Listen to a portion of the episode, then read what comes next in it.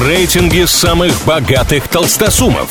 Списки самых популярных знаменитостей. Названия самых впечатляющих достопримечательностей и не только.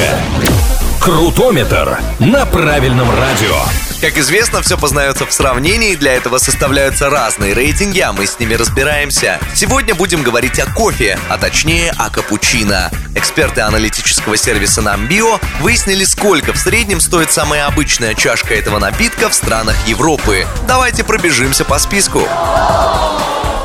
Начнем снизу. Самая дешевая порция капучино в Европе в Албании. Средняя цена за чашку на наши деньги в районе 65 рублей. Строчкой выше Португалия, но цена уже под 90 рублей. Примерно столько же напиток стоит в Турции, Италии, Венгрии, Болгарии и Черногории.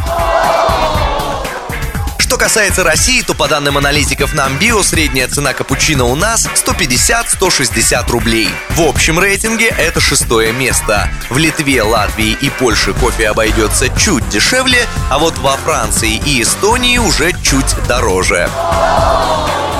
Ну и тройка лидеров. Бронза списка у Германии, а серебро у Греции. Но средняя цена на капучино у них почти одинаковая – 179-180 рублей. Разница максимум рубль другой. А вот лидирует в топе Швейцария, причем с отрывом. В стране с лучшими банками и самыми точными часами средняя цена за чашку капучино 223 рубля.